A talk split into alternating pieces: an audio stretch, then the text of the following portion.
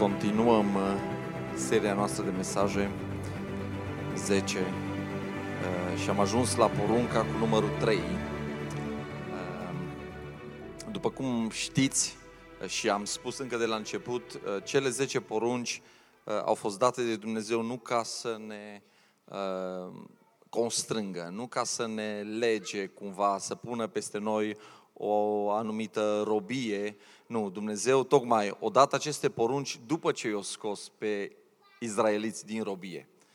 Dumnezeu nu a condiționat eliberarea lor din robie de păstrarea celor 10 porunci. De modul în care ei se comportă ascultând de poruncile lui Dumnezeu. Nu, Dumnezeu i-a scos din robie în libertate și apoi le-a spus, dacă vreți cu adevărat să vă bucurați de viața asta de libertate împreună cu mine, ar fi bine să țineți cont de aceste lucruri pe care vi le spun astăzi. Și Dumnezeu le-a dat cele 10 porunci. Așa că aș vrea în timp ce ascultăm și parcurgem aceste 10 porunci și încercăm să aducem o aplicație uh, în, în viața de zi cu zi, vreau să înțelegi că aceste porunci pe care Dumnezeu le dă sunt pentru beneficiul tău, sunt pentru libertatea ta, sunt pentru victoriile pe care Dumnezeu vrea ca tu să le experimentezi în viața ta de zi cu zi. Amin?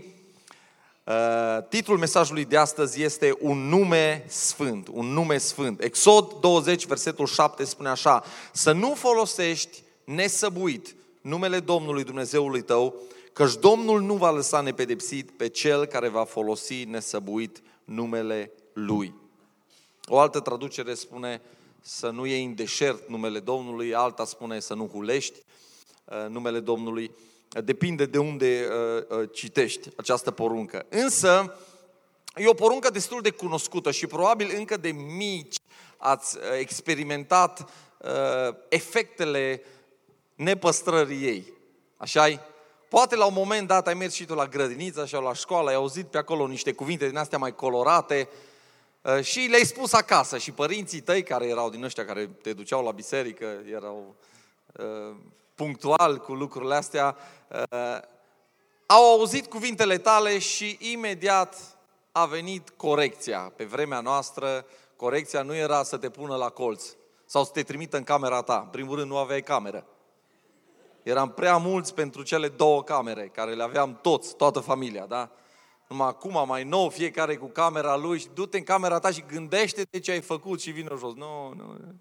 Până te gândeai tu, erai corectat, uh, înțelegeai că ai greșit, deja îți intrai în, în, în pocăința asta excesivă, începeai să te pocăiești de lucruri pe care nu le-ai făcut.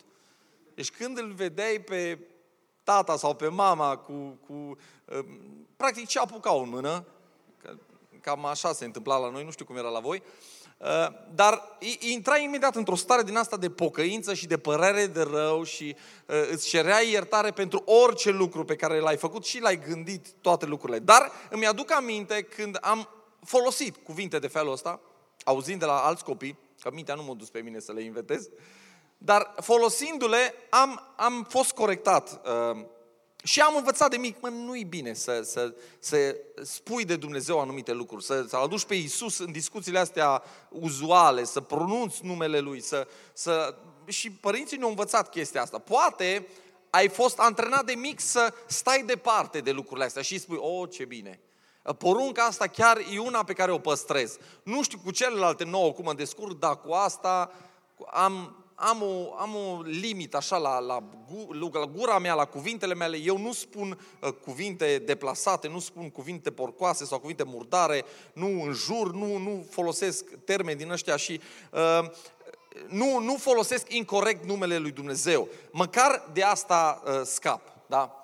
Uh, o să vedem dacă chiar scăpăm cu privire la, la subiectul ăsta, dar vreau să vedem un pic de ce Dumnezeu nu este de acord cu folosirea numelui Lui într-un mod nesăbuit? V-ați gândit vreodată la asta? Oare de ce Dumnezeu nu vrea ca numele Lui să nu fie folosit așa ușor sau să fie folosit uh, într-un mod uh, ne la locul Lui, într-un mod uh, nebiblic, să zic așa? Știți de ce? Pentru că numele Lui este sinonim cu caracterul Său. Numele Lui ne spune cine este El. Numele Lui Dumnezeu vorbește despre cine este Dumnezeu. Ne-L prezintă pe Dumnezeu. Poate ai auzit zicala asta, uh, omul acela are un nume rău, sau băiatul ăla, sau fata aia are un nume rău. Uh, când s-au spus cuvintele acestea, cu siguranță nu se referea la numele acelei persoane din buletin. Vasilica, uh, Neluțu, uh, Ionică sau mai știu eu cum, nu numele ăla era rău. Ce era rău cu privire la numele lor? Caracterul acelei persoane. Caracterul dovedit în urma unor decizii pe care le-au luat, în urma unor principii după care își trăia viața.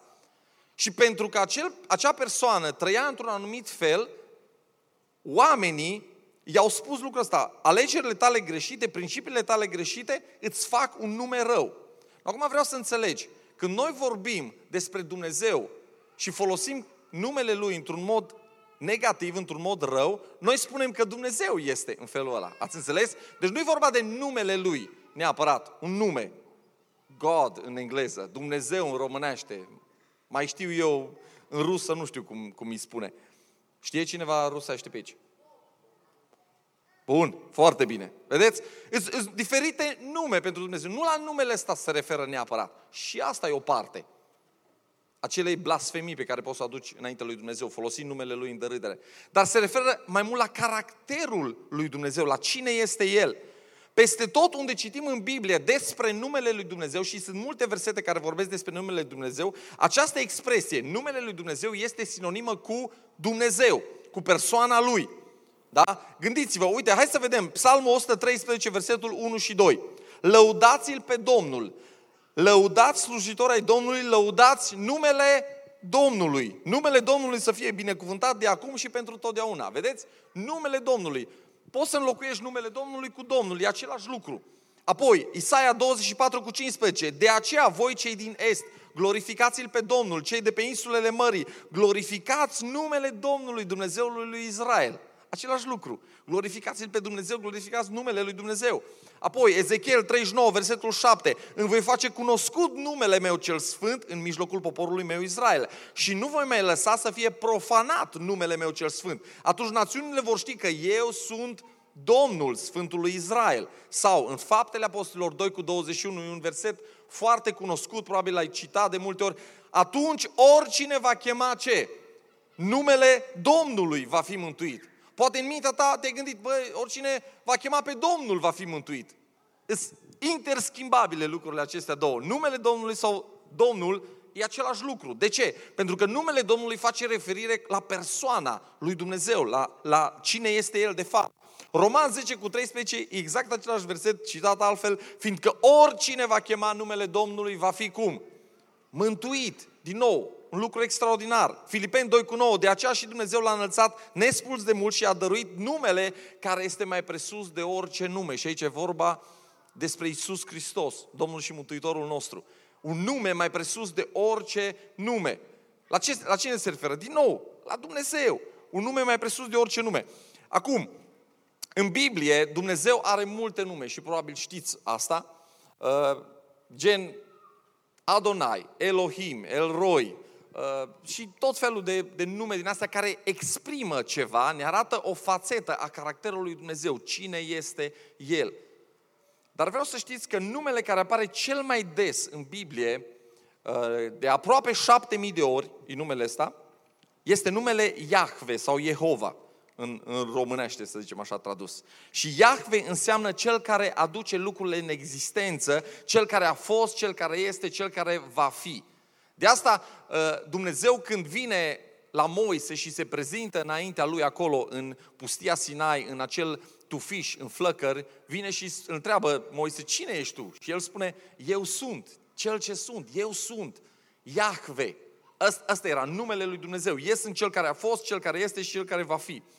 Acum, în anul, acum fac un pic de uh, istorie, să zic așa, dar trecem repede peste ea, stați numai cu mine, o să ajungem imediat la punctele care vorbesc despre cum hulim noi numele lui Dumnezeu. În anul 594, înainte de Hristos, poporul Israel a fost dus în robie. Și când a fost dus în robie, Dumnezeu le spune că motivul pentru care ei au fost duși în robie este pentru că au desconsiderat, pentru că au hulit numele lui Dumnezeu. Supărarea izraeliților a fost așa de mare că după 2-3 ani de robie au interzis cu desăvârșire ca cineva să mai rostească numele lui Dumnezeu. Au găsit soluția la problemă. Decât să mai hulim numele lui Dumnezeu, mai bine nu mai rostim deloc. Fugim de el. Mă fiți atenți, asta, asta e o chestie, e o tactică bună, dar nu e neapărat extraordinară pe termen lung. Am, am practicat-o și eu, vă spun. Uh, îmi plăcea să joc fotbal și acum mea îmi place, nu știu dacă mai pot, sincer. Cum jucam în tinerețe, sigur nu mai pot. Cu mintea, încă fac schemele alea, m-am trezit, asta iar fac o paranteză la paranteză, m-am dus pe trenul de fotbal și am încercat să fac eu un dribbling din ăsta cum făceam eu în perioada când chiar știam fotbal și eram singur cu mingea, adversarul era la 2 metri de mine și nu știu cum am călcat pe lângă minge, singur, da? Încercând să mișc mingea și mi-am sclintit singur glezna. Deci nu m-a atins nimeni, atunci mi-am dat seama, băi, ruginit. Nu mai, mintea vrea, trupul nu mai poate. Da? Și uh, mergeam la fotbal cu băieții și mi-aduc aminte că uh, nu prea vreau să joace în echipă cu mine, din cauza că aveam gura mare și strigam pe ei. Dacă credeți că aici am gura mare ca microfon, să vedeți pe trenul de fotbal fără microfon, îi certam pe toți. Pe to- ăla nu stătea bine, ăla nu dădea pas, ăla nu centra bine, ăla nu alerga. Bine, eu nu alergam nici jumătate cât ăla care nu alerga cum vroiam eu să alerge el. Dar știți ăștia, uite, băieții deja râd, știu despre ce vorbesc.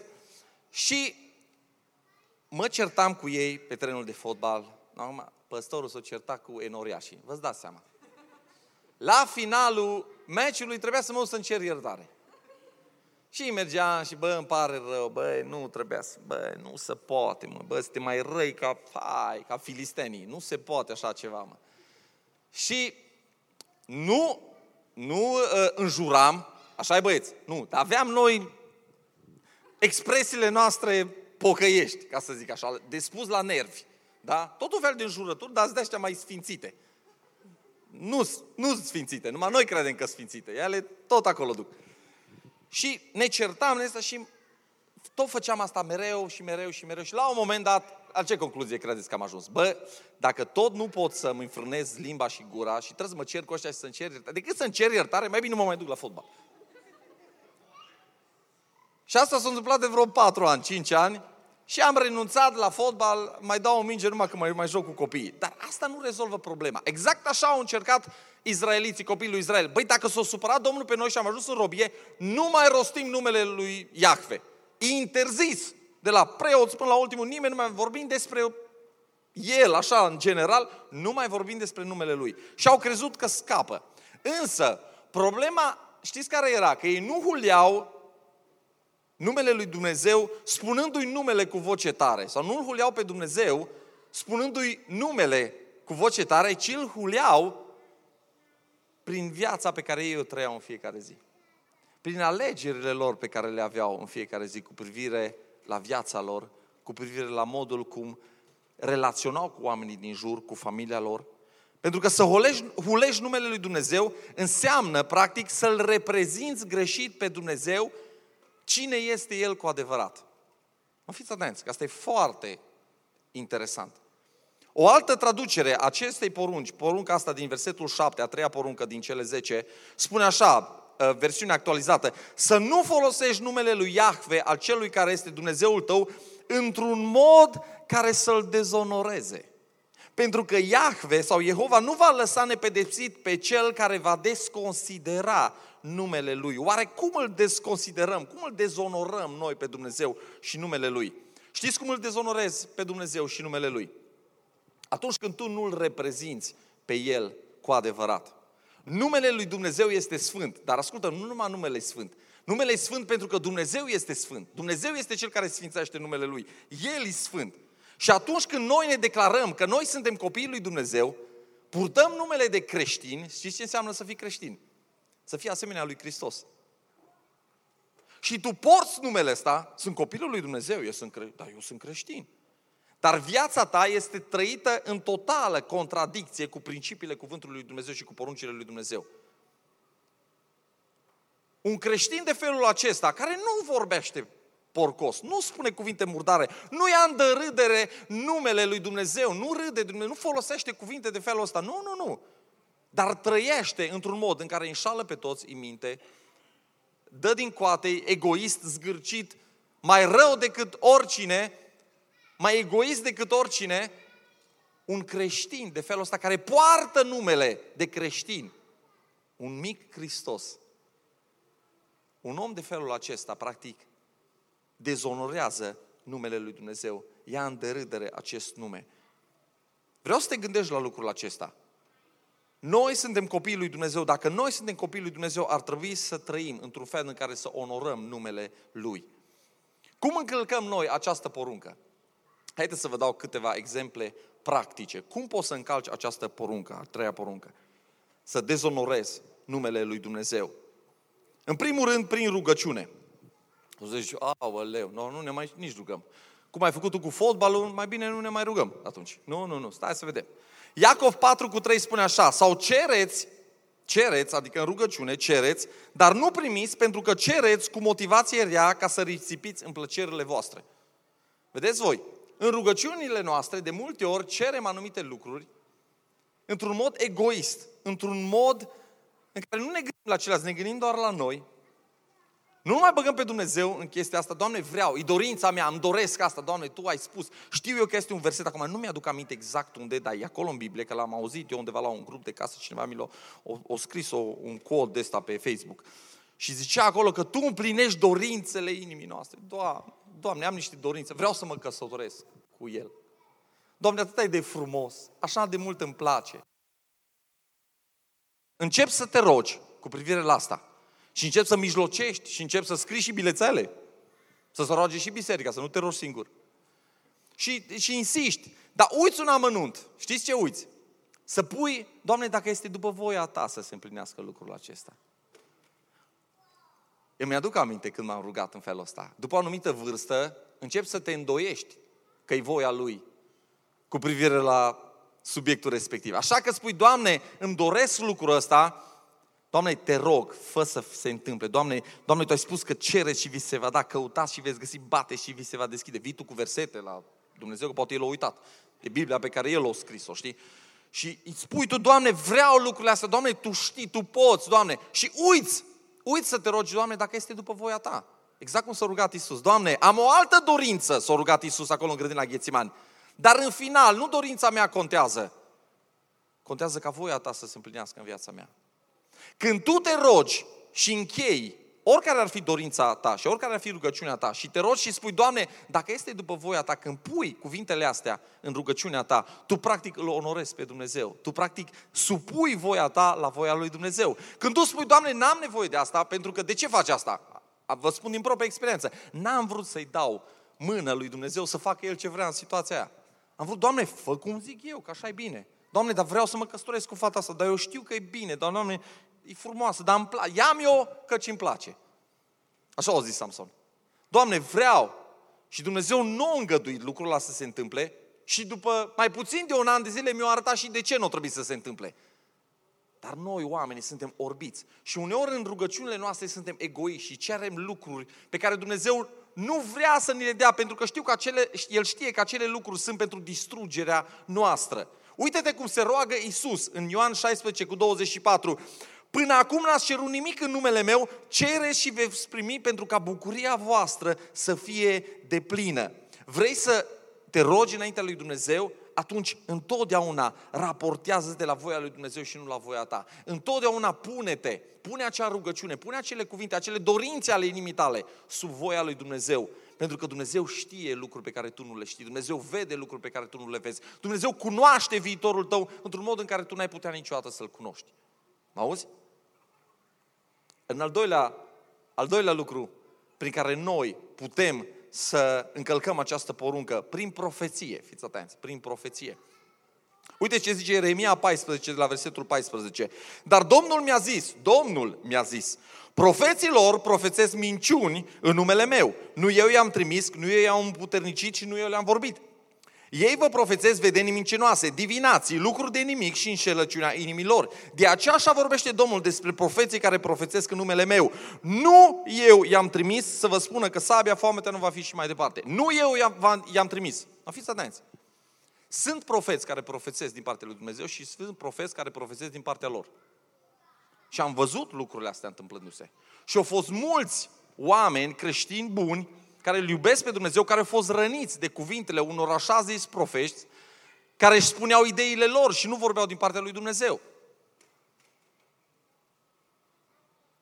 Când vine un profet la tine și îți spune un cuvânt din partea lui Dumnezeu, ia cuvântul ăla, am dacă e o prostie care nu bate nimic cu Biblia, ăla e clar că nu e de la Dumnezeu, pentru că întotdeauna cuvântul profețit se va alinia cu cuvântul lui Dumnezeu. Asta e primul etalon, primul metru după care poți să, să-ți iei reperul. Dacă nu bate cu cuvântul lui Dumnezeu în contradicție față de cuvântul lui Dumnezeu, față de ceea ce Dumnezeu a spus, nu e de la Dumnezeu, dragilor. Dumnezeu nu schimbă ideile după uh, cultura noastră și după timpurile noastre.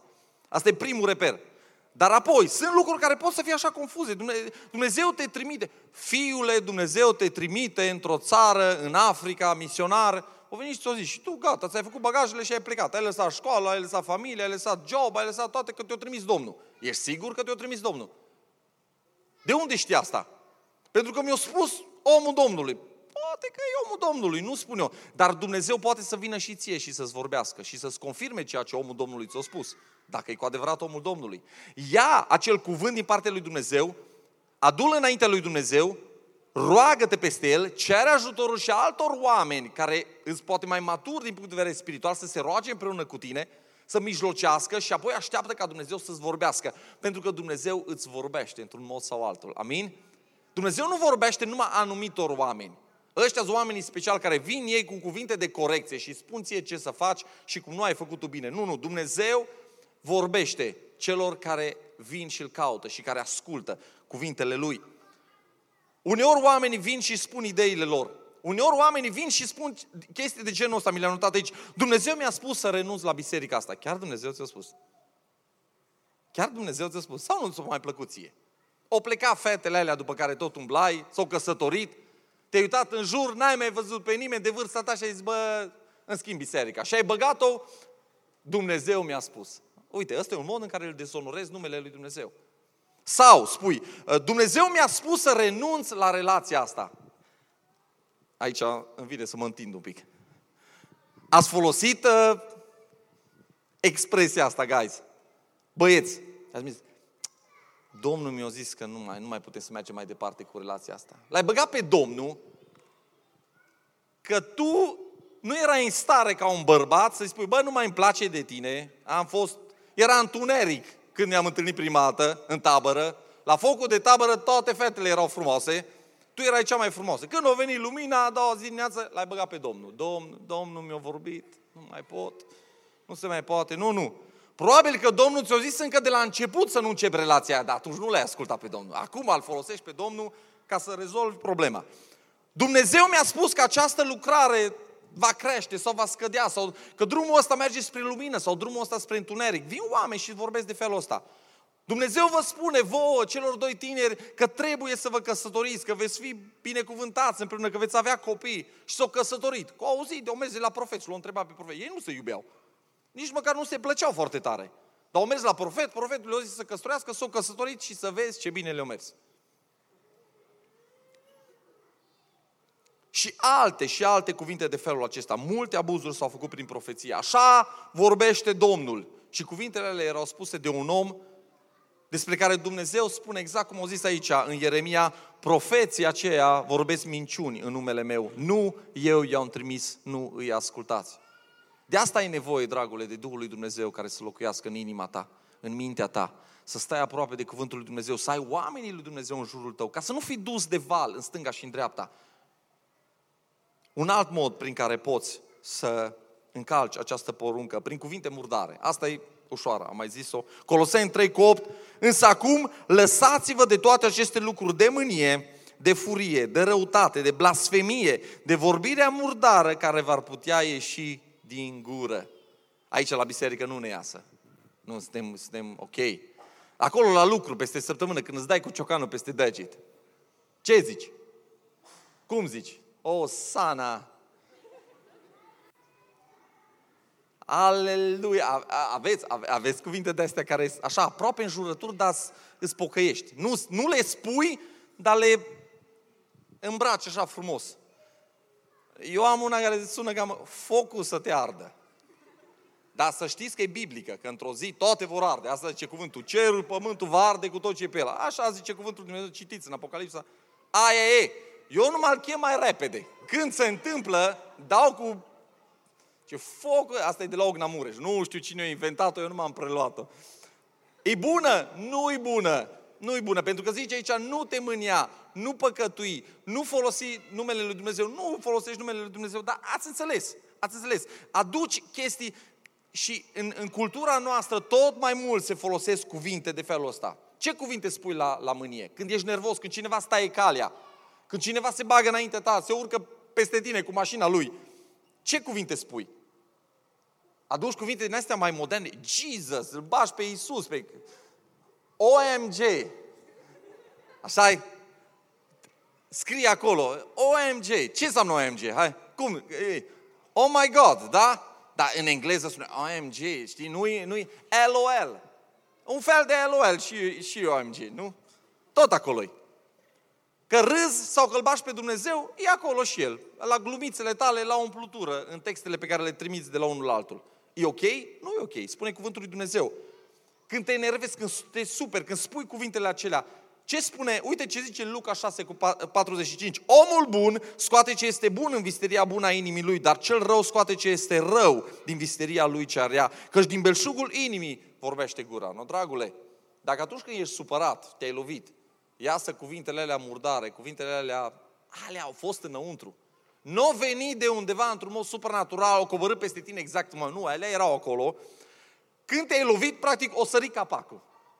Și au ieșit afară tot. Până atunci erau, am vrut să zic pocăite, nu erau pocăite, erau numai suprimate. Erau pus un capac pe ele, erau vopsit frumos, ca totul să arate bine, ca să poți să mergi la biserică, să poți și tu să arăți respectabil în, în relațiile pe care le ai. Însă omul bun va scoate întotdeauna ce e bun în inima lui. Ține minte lucrul acesta. Pune lucruri bune în inima ta. Al patrulea lucru. Cum poți să încalce această poruncă? Prin vieți trăite într-un mod egoist. Fiți atenți. Ajungem la lucruri așa mai adânci. Aia, la cuvinte triviale, cuvinte murdare, ai scăpat. Nu, știu. nu, nu. Prin vieți trăite într-un mod egoist. Tu poți să încalci această poruncă și să dezonorezi numele lui Dumnezeu.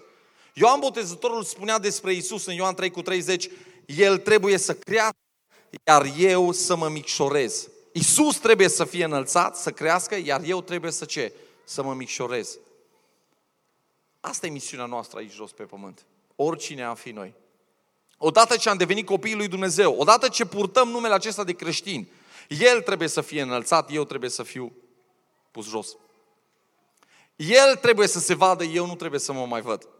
Eu trebuie să-mi pun piciorul, ă, eu trebuie să-mi pun viața la piciorul crucii. El trebuie să fie numele Lui, numele Isus trebuie să se vadă, să fie glorificat. El trebuie să fie cunoscut. Eu nu sunt important. Dar de multe ori, știți ce facem? Ne folosim de Isus ca să ne facem noi un nume mare. Ne folosim de El platforma pe care o primim în felul ăsta, prietenii, relațiile pe care le avem, ca să fim noi cineva. Și încercăm în viața de zi cu zi să dăm din coate, să ne facem noi un nume cunoscut, să fim noi cineva. Și asta știi ce spune despre noi? Că suntem egoiști, ne trăim viața într-un mod egoist. Pentru că Isus spune că noi trebuie, noi trebuie să ne micșorăm și El trebuie să fie înălțat. Nu folosi numele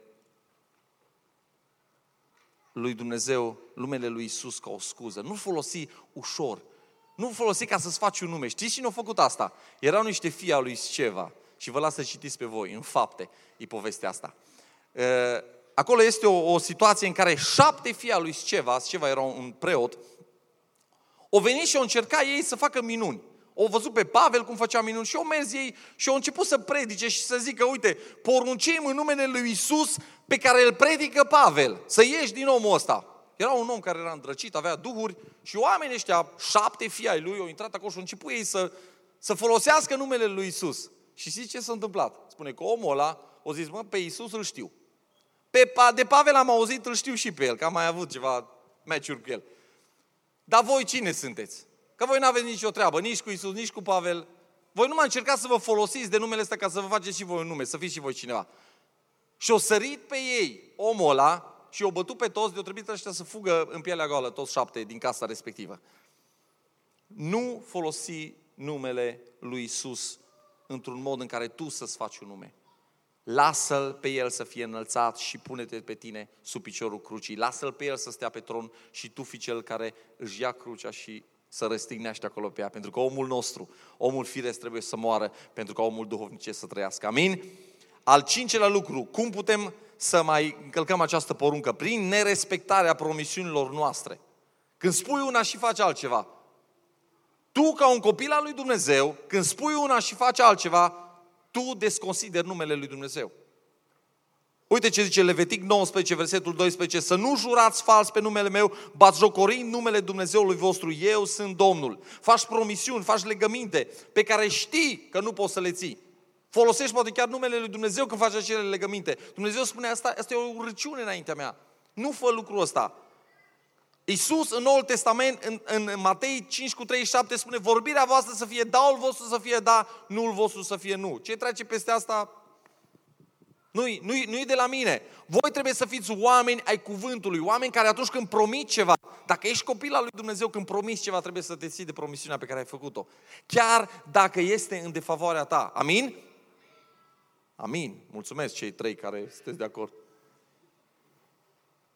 De ce nu trebuie să jurăm? De ce nu trebuie să facem promisiunile astea să folosim numele lui Dumnezeu. De ce? Pentru că odată ce am luat asupra noastră numele lui Dumnezeu, am devenit creștini, am devenit copiii lui Dumnezeu. Dacă noi mințim, dacă noi nu ne respectăm cuvântul, noi arătăm oamenilor un Dumnezeu greșit. În viața noastră, Iisusul care e predicat prin alegerile noastre greșite, prin minciunile noastre, prin promisiunile noastre încălcate, e un Iisus greșit. Și asta îi produce tristețe lui Dumnezeu. Asta înseamnă să calci porunca aceasta. În al șaselea rând, cum poți să mai încalci această poruncă prin vieți trăite în păcat? Vieți trăite în păcat. 1 Corinteni 5 cu 11 spune așa, Eu am vrut de fapt să vă spun că trebuie să nu aveți niciun fel de relații cu cel care, deși se numește frate, uitați, cineva care se numește frate, e pocăit, e creștin, este imoral din punct de vedere sexual, lacom, idolatru, calomniator, bețiv și înșelător. Cu un asemenea om nu trebuie nici să mâncați. Iar apoi, Evrei 10 cu 26 spune, dacă după ce ni s-a prezentat adevărul și îl cunoaștem, noi păcătuim în mod intenționat și ne place lucrul ăsta și ne place viața de păcat, nu mai există niciun alt sacrificiu pentru acel păcat. Dragule, vreau să înțelegi în dimineața asta că cineva care se declară creștin, dar îmbrățișează o viață trăită în păcat, cineva care se îmbată, se culcă cu, cu, cu fete în afara căsniciei, poate nici nu-i căsătorit, dar el e unul care se droghează, care face tot ceea ce face lumea, dar poartă numele de creștin. Se bate pe terenul de fotbal. Înjură, dar când aude pe cineva spunând când dă, dă unul pe lângă minge sau dă în bară și zice, ai, Doamne, ce prostesc. Și ăsta zice, bă, bă, bă, nu-l băgăm pe Dumnezeu în treaba asta. Stai, stai. Până aici. Dar el e vai de capul lui, viața lui e praf din toate până. Dar dintr-o dată și-o dat seama că el nu hulește pe Dumnezeu. Pentru că asta am crezut mulți dintre noi. Să-l hulim pe Dumnezeu e numai aia, să zici ceva cu gura ta. Nu, nu, nu. E mai mult decât atât. E vorba despre cum trăiești viața aia, într-un mod în care îl onorează sau îl dezonorează pe Dumnezeu. Mă auzi? Când tu trăiești în păcat, îți place păcatul ăla, tu îl dezonorezi pe Dumnezeu și numele Lui. Și încalci această a treia poruncă. Al șaptelea și ultimul lucru. Cum poți să mai încalci porunca asta? Printr-o închinare care nu îl onorează pe Dumnezeu. Psalmul 100, versetul 4 spune, intrați pe porțile Lui cu mulțumire, veniți în curțile Lui cu laudă, lăudați și binecuvântați numele. Fiți atenți. Aici sunt două părți. Închinarea noastră ar trebui să fie potrivit Ioan 4, cum ar trebui să fie? O închinare în duh și în adevăr. O închinare în duh și în adevăr.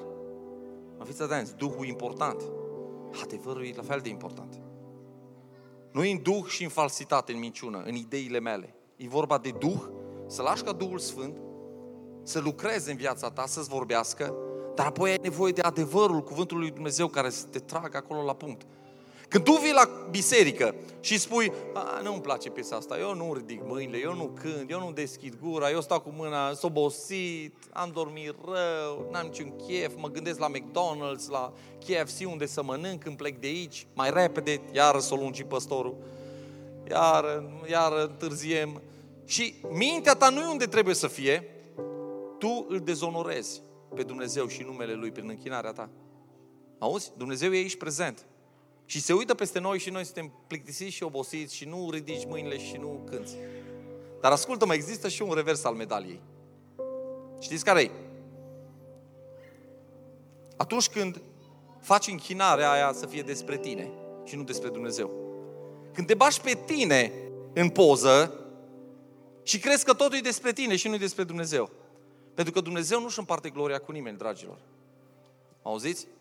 Când noi facem închinarea despre noi, când eu trebuie să mă aud, când eu trebuie să mă văd, când eu e despre mine, nu mă interesează ăștia, nu contează ce fac ei, cine zi ei, uite, nu contează. Doamne, eu am venit, eu fac, eu dreg, eu... Bă, stai un pic, că e ok, e bine, la închinare e foarte bine, dar nu e despre tine, e despre El.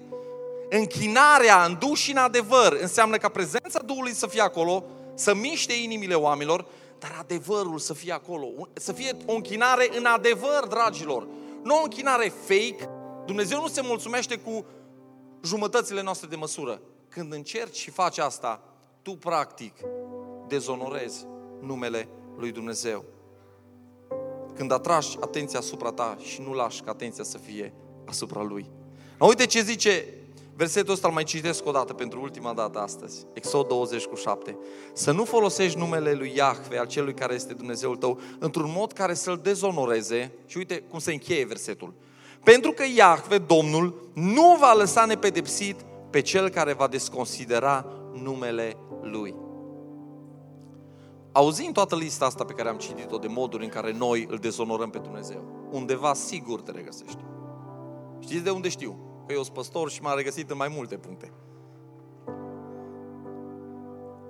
Și când zic că sunt păstor, nu zic că, băi, cineva. Nu, nu, un om supus acelorași greșeli care fac aceleași lucruri ca și voi, care poate gândesc la fel ca voi. Ascultă-mă, supus acelorași ispite și mă uit și îmi dau seama că sunt descalificat. Am încălcat porunca asta. Săptămâna asta, nu, nu știu când, în tinerețe, nu, nu, e vorba de zilele trecute. Am încălcat porunca aceasta. Și Biblia spune aici, pentru că Domnul nu va lăsa nepedepsit pe cel care va desconsidera numele Lui. Toți Spuneți și voi, toți. Toți suntem vinovați de încălcarea acestei porunci. Întrebarea e alta însă, nu dacă am păcătuit și am încălcat porunca asta. Întrebarea e, putem noi să fim iertați? Asta e întrebarea adevărată.